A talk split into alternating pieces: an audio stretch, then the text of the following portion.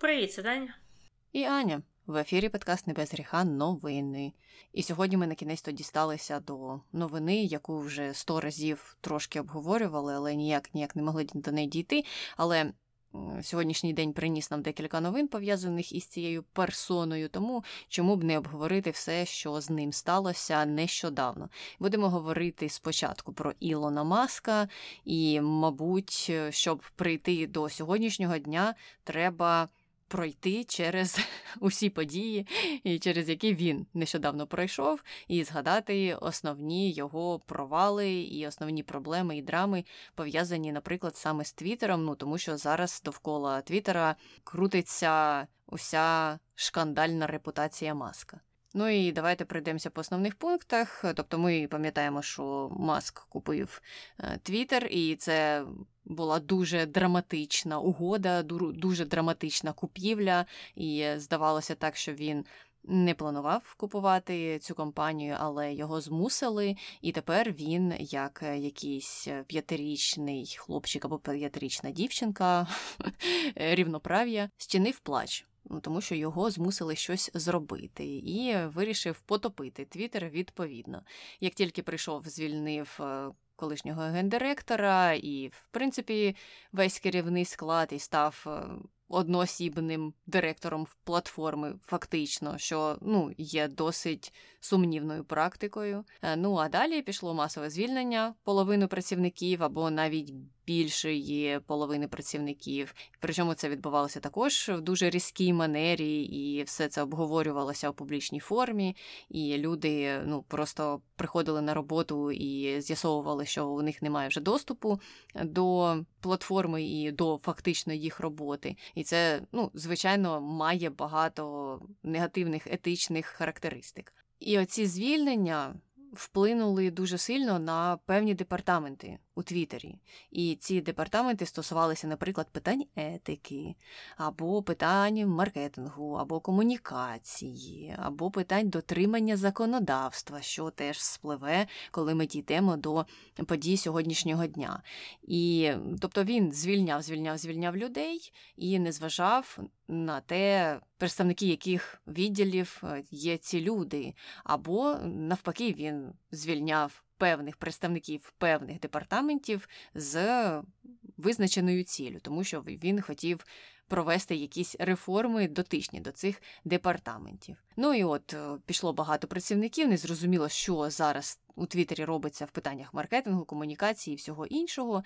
Ну і ці речі, звичайно ж, були дуже погано сприйняті тими, хто залишився. Маска почали критикувати. Він у відповідь на критику почав звільняти людей, які його критикували у публічному просторі, що мені теж здається, може понести за собою е, певні позови до суду, адже там ну, етично точно порушено багато питань. І після цього був лист, який Маск відправив усім працівникам про те, що тепер робота буде надзвичайно жорсткою. Вони повинні бути готовими буквально жити в офісі або покинути компанію. Це теж з працівниками, які залишилися, було сприйнято дуже негативно, і частина з них пішла, а частину звільнили.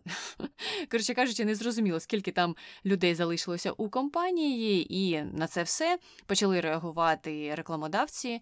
Ряд великих компаній призупинили рекламу на Твіттері, і, до речі, серед них були конкуренти Маска, це і GM, і Volkswagen, конкуренти Маска в іншій сфері, звичайно. І також цікаво те, що призупинили свої публікації деякі новинні компанії. Наприклад, CBS заявила, що поки що, поки відбувається така драма, вони нічого на Твіттері публікувати не будуть.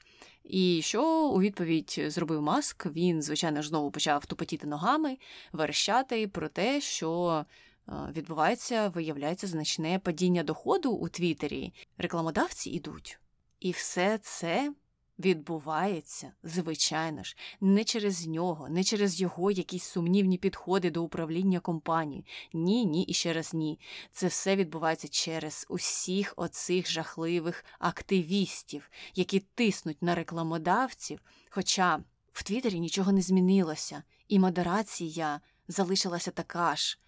Незважаючи на те, що робили вже дослідження, які вказували, що підвищилася кількість хейт-спічу на Твіттері, якраз після того, як Маск став його гендиректором.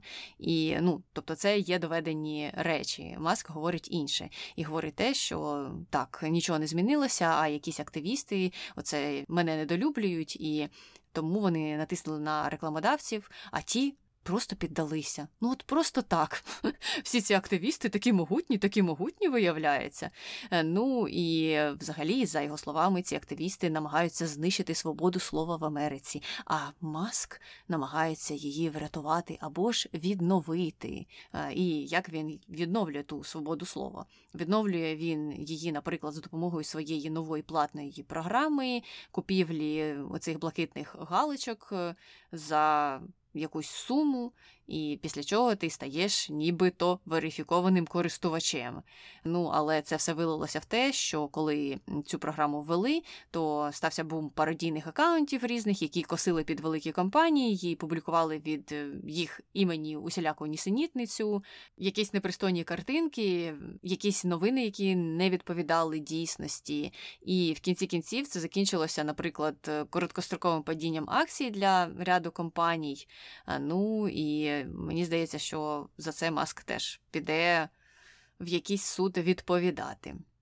І вже ми підходимо, підходимо у нашій історії до події листопада, коли Маск вирішив раптом відновити твіттер аккаунт колишнього президента Дональда Трампа, якого ми всі так любимо. Ну а аккаунт, я нагадую його, був закритий після того, як він фактично спровокував напад на капітолій 6 січня 2021 року. І тут цікава особливість цієї події полягає в тому, що до цього Маск казав, що він не буде вирішувати такі питання одноосібно. Він е, створить раду спеціально, яка буде розглядати кожен такий кейс. А там, окрім Трампа, були іще деякі інші відомі особи, які е, були забанені, і він також їх е, акаунти відновив. Це і Кані Вест, і Марджорі Тейлор Грін, і є там один дуже сумнівний сайт, називається Babylon Bee, І вони всі були поновлені. Поновлені знову ж таки рішенням Маска, начебто одноосібним. Маск що зробив? Він опублікував опитування у себе на сторінці, запитав у людей, чи відновлювати Трампа. 51 з лишнім відсоток сказали так. Маск сказав: ну, все, е, голос народу це голос Бога. Там латиною написав то не знаю, він себе Богом вважає чи кого у цьому контексті, але в кінці кінців поновив Трампа і потім усіх оцих інших сумнівних людей. Трамп, до речі, сказав, що він не повернеться, хоча мені здається, це може змінитися адже він зараз ж почне активну кампанію вести політичну, бо він вже сказав, що хоче балотуватися в 24-му році на посаду президента. Тому ну я не виключаю, що можливо таке, що він вирішить повернутися. А чому б і ні, буду і в своїй отій невдалій соцмережі постити щось, і на Твіттері, якщо у мене там є дозвіл це робити. Ну і звичайно, за цими подіями дуже уважно спостерігали різні можновладці і у США, і в ЄС. І сьогодні або ну на днях вони висловилися з цього приводу. Європейська комісія сказала маску, що соцмережу чекають певні заборони і обмеження, або взагалі вона буде заборонена на території ЄС, якщо не буде дотримуватися правил, встановлених ЄС, а це правила модерації контенту. А щодо США, то там міністерка фінансів Дженет Єлен повідомила, що вони розглядають те, як відбувалася купівля цієї компанії. Там дійсно є багато питань до маска і до того, які гроші були залучені під час купівлі, тому що він ходив і колядував по всьому світу. Ці гроші збирав, і деякі сумнівні люди йому ті гроші давали. Е, ну і щодо ЄС, то Маск поговорив із комісаром е, європейським, який відповідальний якраз за реалізацію цих цифрових законів на території ЄС, і той сказав, що ти дивися, якщо буде продовжуватися вся ця дезінформація, і якщо ти будеш сам вирішувати якісь питання, які має вирішувати наглядова рада, то ну це матиме певні наслідки. Ну тому що в ЄС все ж таки це контролюється Ну, не те, щоб жорсткіше, але там закони більш впорядковані щодо контролю соцмереж. У США поки що такого немає. І ну, я, мені здається, схиляюся на сторону ЄС в цьому питанні, адже у США з цим є багато проблем. І тут у них були теж питання щодо того, кого Твіттер тепер банить, кого не банить, кого розбанює, хто це, е, як я вже сказала, вирішує. І, звичайно, вони висловлювали свої побоювання, засновуючись на історії з Дональдом Трампом. Тобто це було для них, мабуть, останньою краплею. Після цього вони зв'язалися з маском і почали е, йому говорити про те, що ну, дивися ще крок вліво, крок вправо, і, можливо, ми закриємо твою мережу на території ЄС. Е, також у них були питання щодо того, як він позвільняв стільки співробітників, і чи там були витримані всі е, умови, все законодавство. І я знаю, що багато адвокатів писали у своїх соцмережах про те, що вони подають в суд. І вони збирають колективні позови проти Твіттера за те, як е, проходила ця процедура звільнення працівників. Тобто маски і в цьому питанні може встрягнути великі проблеми. Е, і повертаючись до США, і повертаючись до оцих іноземців, яких маск залучив до купівлі платформи, то там є багато питань саме до представників Саудівської Аравії. Там був принц один, який передав більш ніж 30 мільйонів на цю угоду і на те, щоб Маск зміг викупити Твіттер. І це може свідчити про вплив закордонних людей, закордонних осіб з певними інтересами на події, на речі, на компанії, які розташовані в США, які відбуваються в США.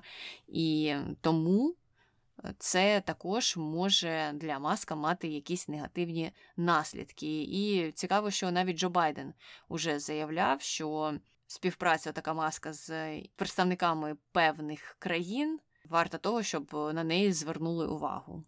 Відповідні органи. І мені здається, що коли президент вже це каже, то це означає, що органи, мабуть, звернули все ж таки цю увагу. Тобто, я думаю, що можливо скоро з'являться якісь цікаві новини надалі щодо цієї ситуації і щодо того, з ким Маск зв'язався, щоб купити Твіттер, і хто намагається впливати на події і на його дії, фактично. Ну і в кінці кінців тепер же постає питання, Таню. Коли Твіттер загнеться, або коли Твіттер перетвориться на якусь мережу імені Ілона Маска Алекса Джонса. Ну, бо це йде, мені здається, туди.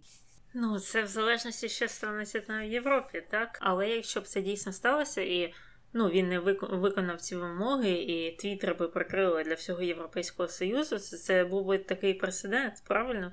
Ну, ніяку іншу, мені здається, соціальну мережу на певній території великій не закривали. Ну, зрозуміло, що є Китай, який е, свої обмеження ставить. І на TikTok були обмежені з іншої сторони, але так, щоб ціла співдружність е, вирішила, що ні, ця соціальна мережа не відповідає е, нашим вимогам. Це, мабуть, було б е, вперше. І мені просто було цікаво подивитися, як би це вплинуло взагалі на ринок соціальних мереж. Чи зачухалися після цього в Фейсбуці та ну, на інстаграмі у, у меті. Чи сталося б це? Не знаю, тому що ну, сьогодні Твіттер, а наступний може бути і Фейсбук. Так що це дійсно цікаво. І там же ж ще ж проблема в тому, що чому Європа більш строга щодо цих речей, ніж Сполучені Штати. Тому що Європа колективна і Сполучені Штати у них цілому різне ставлення до першої поправки і до поняття свободи слова, тому що в Америці це поняття є більш широким, ніж у Європейському Союзі. І там різниця полягає в тому, що в США hate speech, так, мова ненависті, вона є легальною. Тобто, ну, там вийти у двір і кричати якісь там антисемітські, чи расистські, чи там антиукраїнські, чи будь-які образи. Це неприємно, так? Неприємно чути. Ти, мабуть, станеш після цього зіркою інтернету, тебе можуть звільнити з роботи. Е, багато може бути наслідків отакої твоєї діяльності. Але точно не буде наслідків зі сторони держави.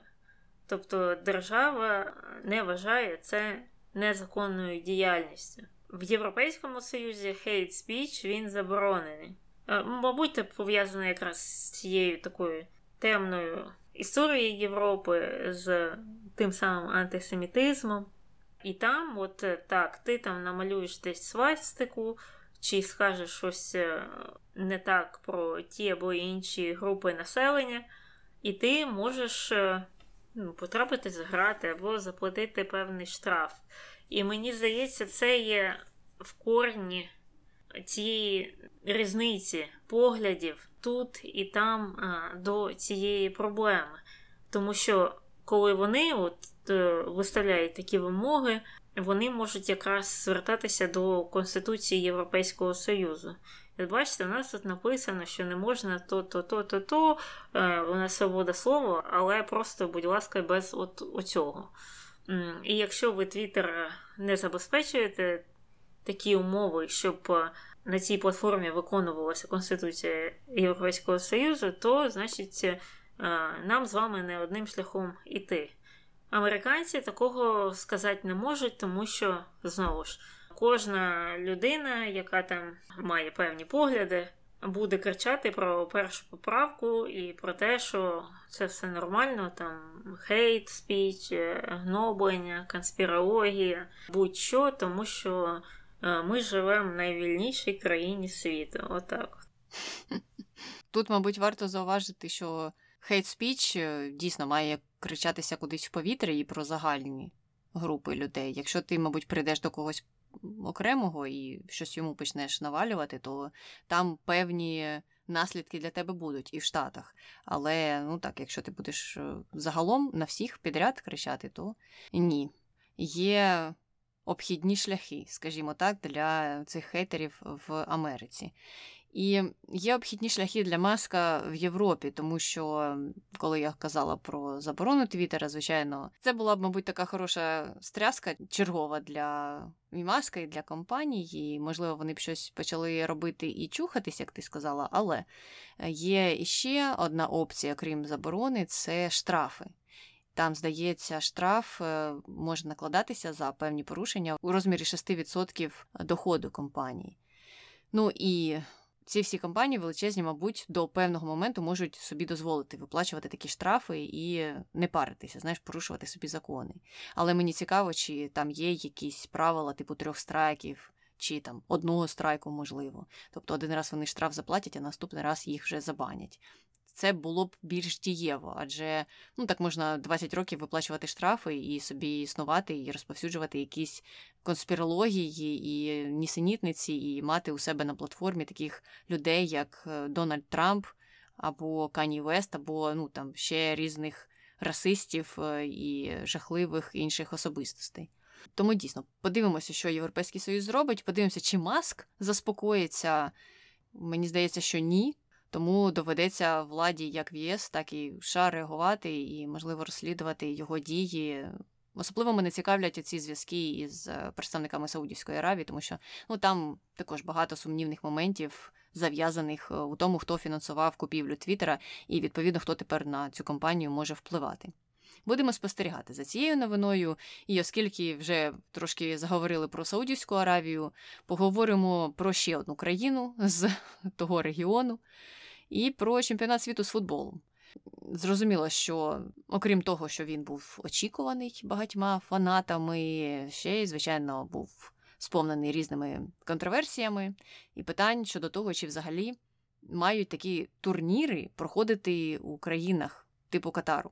Те, як Катар отримав цю перемогу і це право на проведення чемпіонату світу, звичайно ж, ну, включає його до списку сумнівних країн. Адже, по-перше, згідно з аналізом, який робив Guardian, там більш ніж 6 тисяч робітників, мігрантів, звичайно, загинули відтоді, як вони почали будувати всі ці стадіони і готуватися до проведення чемпіонату світу. І інша проблема величезна була пов'язана із корупцією. І корупцією щодо того, як вони отримали це присудження на проведення чемпіонату.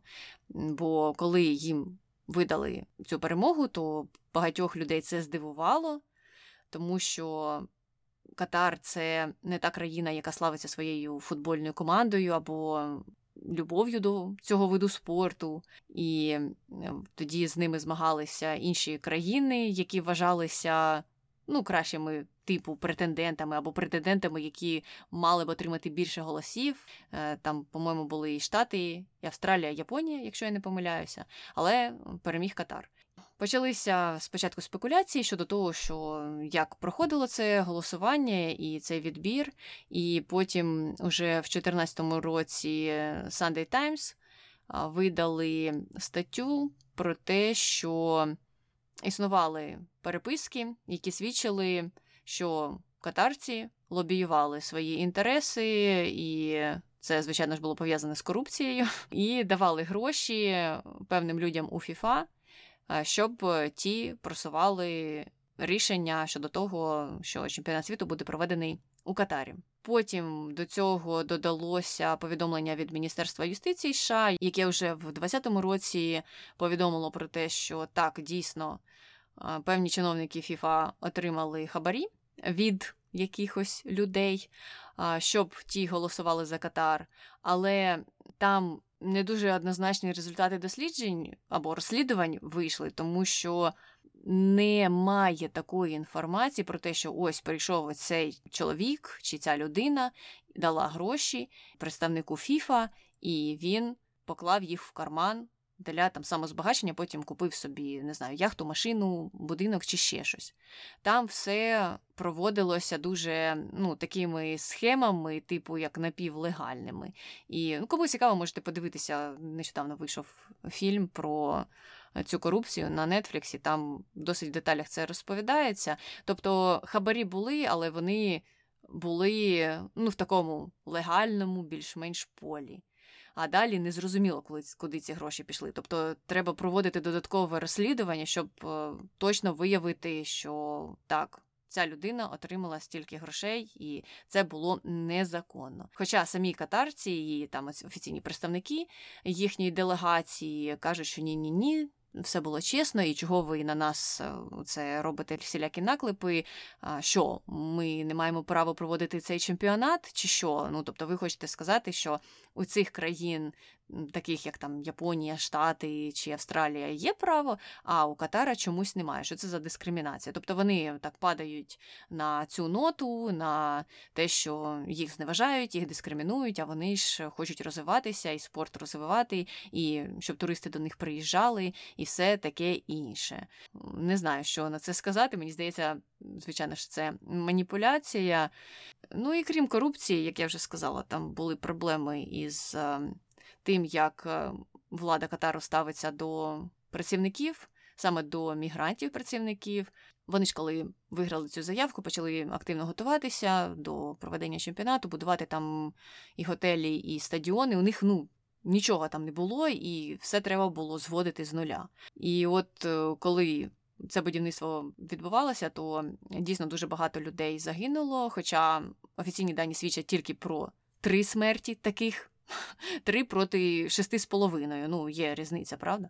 І цікаво ще те, що там були дивні закони щодо того, як наймаються ці працівники-мігранти. І згідно з цими законами. Роботодавець має дуже великий вплив на працівників в певний момент, коли е, ці закони ще працювали наповну, працівники такі не могли покинути країну без згоди роботодавця. Ну, це фактично можна назвати рабством, тому що ти віддаєш роботодавцю всі документи, у нього всі контракти, і ти не можеш покинути навіть країну без його дозволу. Так, він тобі платить за твою роботу, тобто повноцінним рабством по закону ти це не можеш назвати, але по факту в тебе обмежуються свободи дуже сильно. Нібито після того, як Катар виграв заявку на проведення чемпіонату. Ці закони послабилися, але не так, щоб дуже сильно. І на ділі люди кажуть, що є багато проблем, тому ну, не треба слухати тих людей з Катару, які ну, просто лобіють чиїсь інтереси і розповідають нісенітниці. Тобто там все так і залишилось проблематично, людей експлуатують, людям мало платять. е, незважаючи на те, що е, Фіфа лобіювала, щоб Катар встановив мінімальну заробітну плату для мігрантів, і Катар це зробив в кінці кінців, коли це сталося? Ось зараз, буквально перед тим як вони проводять чемпіонат. Ну, тобто в країні навіть таких законів не було прописано для людей, що, звичайно, жахливо. Ну і далі ми переходимо до питань порушення прав людей, до того, як там ставляться до жінок, як там ставляться до представників ЛГБТ, і які закони стосовно цих груп людей е, там є, і що вони обмежувальні, і також паралельно як затикають роти журналістам, які про це пишуть. А також міжнародним журналістам, які приїжджають до країни і теж пишуть про це статті. І так само журналісти, які приїздили до Катару, писали статті про жахливі умови праці, підлягали певним обмеженням. У них і документи вилучалися, і виганяли їх з країни. Ну а місцевих журналістів взагалі закривають до в'язниць. І я думаю, що в кінці кінців цю всю проблемну історію можна е, завершити тим, ну, що це взагалі є. Я маю на увазі, що це дає Катару, оцей чемпіонат світу. Чи це якесь відмивання репутації за рахунок спорту, ну цей спортвошинг, який дуже популярний серед тоталітарних країн, серед країн, які ну, десь заплямували себе. Тобто це те, чим та ж сама Росія займалася донедавна. Вона подавала заявки на проведення багатьох величезних там спортивних подій, то у них е, почали проводити етап Формули 1, то Олімпійські ігри, чемпіонат з футболу також. І ну, таким чином вони нібито запрошують до себе туристів, нібито в цьому ізольованому містечку або місці показують, що дивіться, як у нас тут все класно і весело, і можна провести час дуже гарно, і у нас тут все на вищому рівні, нібито знову ж таки. Тому паралельно вони за рахунок оцих туристів і за рахунок того, що це короткочасна така подія, яка привертає багато уваги, трохи відмивають свою репутацію. І показують паралельно, що ого, дивіться, ми можемо ось таке дійство провести. І поки ви любуєтесь усім цим дійством, ви не дивитесь на те, як ми репресуємо. Певні групи людей, наприклад, в нашій країні. Ну і те ж саме стосується Катару. Тобто вони проводять цей чемпіонат, до чемпіонату прикута увага. Там є люди, які вихваляють те, як Катар підготувався. Тобто вони обговорюють певні сильні сторони цієї події і не звертають увагу на слабкі сторони і ну, дійсно величезні проблеми, і проблеми з правами людей, і проблеми з корупцією і з усім таким іншим. Це для цього робилося владою Катару? Чи у них була якась інша ціль проведення цього чемпіонату? Навіщо країні, яка не сильно цікавиться футболом, чемпіонат світу з футболу? Ну, слухай, я слухала, слухала, слухала тебе. Але це ж не ж нова історія. Ну, до цього був чемпіонат світу з футболу в Росії. І хіба там ситуація краща, ніж в Катарі? Ще гірша, і тоді була. І це після того, як вони пішли війною проти України. І після того, як вони там травили людей по різних країнах, як у себе, так і будь-де. І після заборони ЛГБТ там е, людей, фактично, ну просто етнічних чисток, з чого завгодно. Це ж Росія, це ж е, зрозуміло, що це за країна. І тим не менш вони виграли цю номінацію, так? Привезли чемпіонат туди, пишалися дуже цим. Це транслювали в всіх країнах світу. Наскільки я пам'ятаю, його ніхто не бойкотував, крім України. І я це веду до того, що FIFA це чергова міжнародна організація, яка нас розчаровує. І ще я хочу підключити це до іншої теми, про яку ми вже згадували. Це коли люди моляться на зарубіжних партнерів, взагалі на іноземців, е, на все-все-все, що йде там з заходу або просто зовні України, що от в Україні все погано, всі люди жахливі, всі страшні корупціонери. А от е, якщо запросити отих, якщо дядьку запросити звідти, оту от організацію, благодійну, міжнародну, або просто якогось лідера, або якийсь бізнес. Це ж придуть святі люди. Вони в житті не брали в руки хабаря. Ці руки нічого не крали і не брали. Вони навіть слова такого не знають. У них у словнику його немає. Тому що всі вони є другим пришестям Ісуса Христа на цю землю. А це ж не так. Ну ми бачимо по цих прикладах, що різниці дуже мало. Якщо у людей є можливість заробляти на чомусь гроші, неважливо, вони українці, італійці, американці, австралійці, катарці, вони будуть це робити. І, мабуть, я не знаю, який логічний висновок цього робити. Мабуть, менше менше менше вартості. Це до чого я веду. Стільки у світі прикладів, що корупція на дуже високому рівні і в великих масштабах відбувається якраз в тих містах і місцях, на які дуже сильно розраховують в таких країнах, як Україна. Скільки е, на Європейський Союз колись полягалося надій, скільки на ООН, ну, це ще було до вторгнення. Червоний хрест, всі думали, всіх врятує. Емнесті, Фіфана ще, здається, така вся незалежна.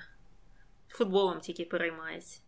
А скільки таких ще організацій в світі, які просто через хабарі, через гроші, через вплив, будь-який політичний або бізнесовий, або що завгодно, вставляють палки в колеса, ну таким меншим за впливом країнам, як Україна, і навпаки підіграють великим країнам або багатим країнам, як Катар і Росія. Я думаю, це більшість організацій. Так що це треба завжди брати до уваги. Десь там не є краще, ніж у нас. Мені так здається.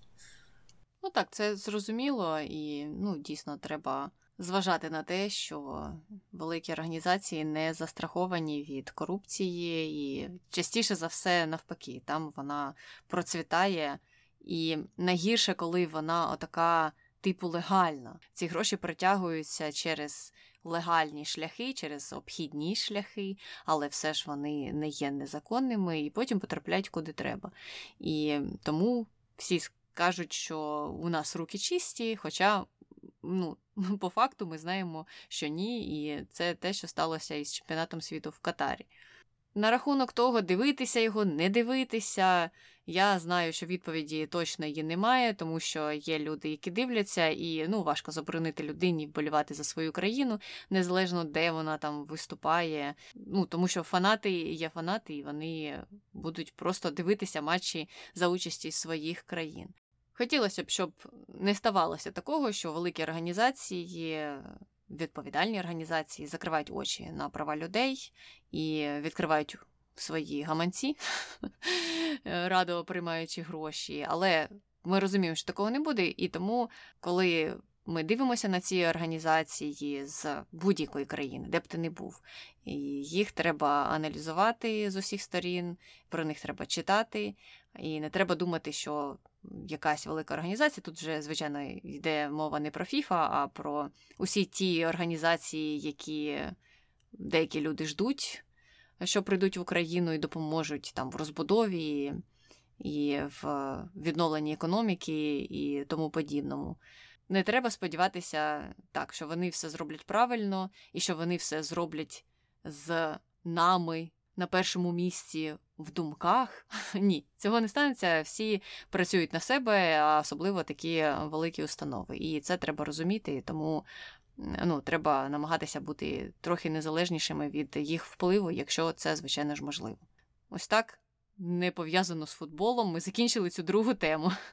І я думаю, що на цьому новинний випуск можна завершувати і зустрінемося в наступному вже про відому особу. Ну, давай з вами була Таня і Аня. Слава Україні! Героям слава!